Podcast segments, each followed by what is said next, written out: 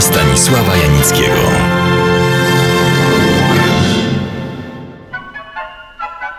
Kontynuuję dziś opowieść o sławnym, no bodaj najsławniejszym polskim przedwojennym chórze rewelersów Dana, który wielokrotnie występował również w filmach. I to od początków filmów dźwiękowych po filmy, które nie miały swojej polskiej premiery, lecz wprowadzone zostały przez niemieckie władze okupacyjne na ekrany generalnej guberni w latach 1940-41. Chcąc być konkretnym, należałoby powiedzieć, że historia Hurudana trwała od dramatu wzbogaconego wątkiem liryczno-fatalistycznym pod tytułem Niebezpieczny romans po komedię Ja tu rządzę. Założycielem, szefem, kompozytorem, solistą, śpiewakiem i akordeonistą był Władysław Daniłowski, stąd chór Dana.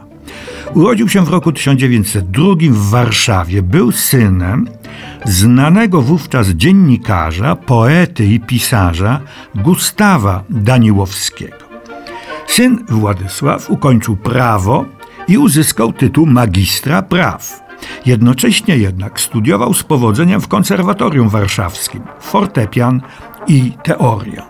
Jak widać, ten późniejszy gwiazdor muzyki rozrywkowej miał solidne i wszechstronne wykształcenie wyższe. By się komuś nie narazić, nie będę czynił żadnych porównań z czasami dzisiejszymi. Miłość do muzyki zawdzięczał Władysław Daniłowski swej matce, pianistce, amatorce.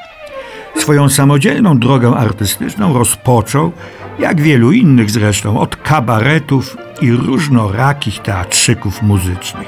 Nie było takiego, który by nie korzystał z jego usług. Zadebiutował w roku 1926 w sławnym Qui pro quo. Miał Władysław Daniłowski wtedy 24 lata. Choć swobodnie komponował utwory należące do różnych gatunków, form, jego ulubioną, której pozostał do końca życia wierny, było tango. Wprawdzie zrobił szybką i efektowną karierę, jednak w pierwszych latach wyżyć z samych, nawet najwspanialszych piosenek trudno było. Więc przez dwa lata pracował w Wydziale Prasy i Propagandy Ministerstwa Spraw Zagranicznych. Odbywał też wtedy liczne podróże. Dzisiaj nazwalibyśmy je prywatno-studyjnymi. Wkrótce jednak całkowicie poświęcił się pracy kompozytorskiej i związał z najlepszymi kabaretami i teatrami muzycznymi, takimi jak wspomniany już Qui pro quo, a także Rex, Polonia, Cyrulik Warszawski itd. Tak itd. Tak w roku 1928 założył swój chór rewelersów, nazwany chórem Dana. Pierwszą i klasyczną obsadę stanowili Mieczysław Fok, Tadeusz Bogdanowicz, Aleksander Kruszewski, Adam Wysocki i, no oczywiście, Władysław Daniłowski. Dan. Pisali dla niego między innymi Marian Hemer i Julian Tuwim, a śpiewali ich piosenki także Hanka Ordonówna, Mira Zimińska, Hanka Brzezińska i również poza chórem Mieczysław Fok i wielu, wielu innych. Największymi przebojami były Pokoik na chorzej, Ostatni znak, Takie blade masz usta, Może kiedyś innym razem, Co nam zostało z tych lat miłości pierwszej. Odeon Stanisława Janickiego w RMF Classic.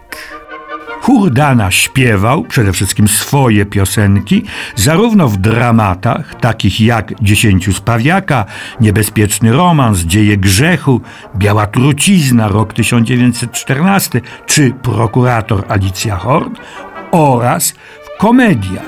Ułani, ułani, chłopcy malowani, 100 metrów miłości, parada rezerwistów, Wacuś, Dodek na froncie, czy Ja tu rządzę ale chór Dana występował wszędzie entuzjastycznie przyjmowany w całym kraju. Nasze koncerty, opowiadał Władysław Daniłowski, czarowały całą Polskę. I nie wiem, czy jest ktokolwiek inny, który by znał każde miasto i miasteczko w kraju tak, jak ja i moi koledzy z chóru Dana. Danowcy nie stronili też od wyjazdów zagranicznych. Występowali w Niemczech, krajach bałtyckich i skandynawskich, Związku Radzieckim, Austrii, Czechosłowacji, we Francji, Włoszech, a także w Stanach Zjednoczonych. Film, który zresztą bardzo lubili, był dla nich jednak tylko jednym z wielu terenów artystycznego działania. Występowali na scenie oraz nagrywali wprost niezliczoną ilość płyt. Przebój gonił przebój. Wspomnę tylko sławne tango łyczakowskie oraz zacytuję mały fragment śpiewanych od Bałtyku po Tatry niezrównanych kupletów warszawskich. W saskim ogrodzie koło fontanny jakiś się frajer przysiadł do panny. Była niewinna jak wodna lilia, na imię miała panna Cecylia tak z nią flirtował, że aż przebrał miarę, skradł jej całusa. Ona mu zegarek. Wiosną 1939 roku został Władysław Daniłowski w Polskim Radiu kierownikiem działu muzyki lekkiej. Wkrótce powierzono mu kierownictwo muzyczne w teatrzyku Tip Top. Niestety wybuchła druga wojna światowa. Wraz z rodziną, żoną i synem przedostał się do Rzymu. Napisał tam muzykę do filmu włoskiego Tutto per la donna, wszystko dla kobiety. Kiedy faszystowskie Włochy przystąpiły do wojny, wyjechał do USA. Ten okres był bardzo dramatyczny. Organizował i prowadził chóry, ale często przymierał głodem. Po wojnie mieszkał w Nowym Jorku.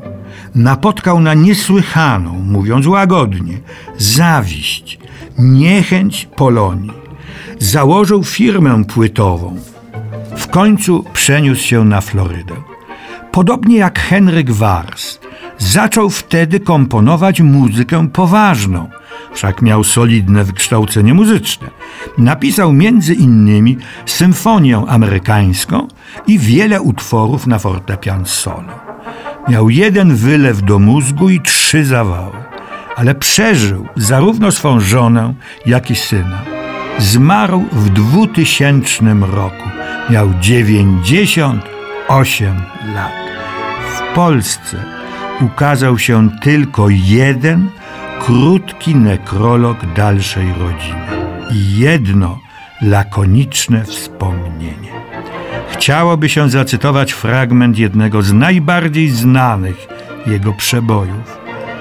Kochać nie warto, lubić nie warto, przysiąc nie warto, uwierzyć nie warto pieścić nie warto, pobić nie warto, stracić nie warto, zarobić nie warto, sprzedać nie warto, kupić nie warto. Jedno co warto, to upić się warto. Kochać nie warto, lubić nie warto, znaleźć nie warto i zgubić nie warto, przysiąc nie warto, wierzyć nie warto, chodzić nie warto i leżeć nie warto. Upić się warto, upić się warto, siedzieć i płakać i śpiewać to warto, sercem ściśnięte, z duszą rozdartą, upić się, upić!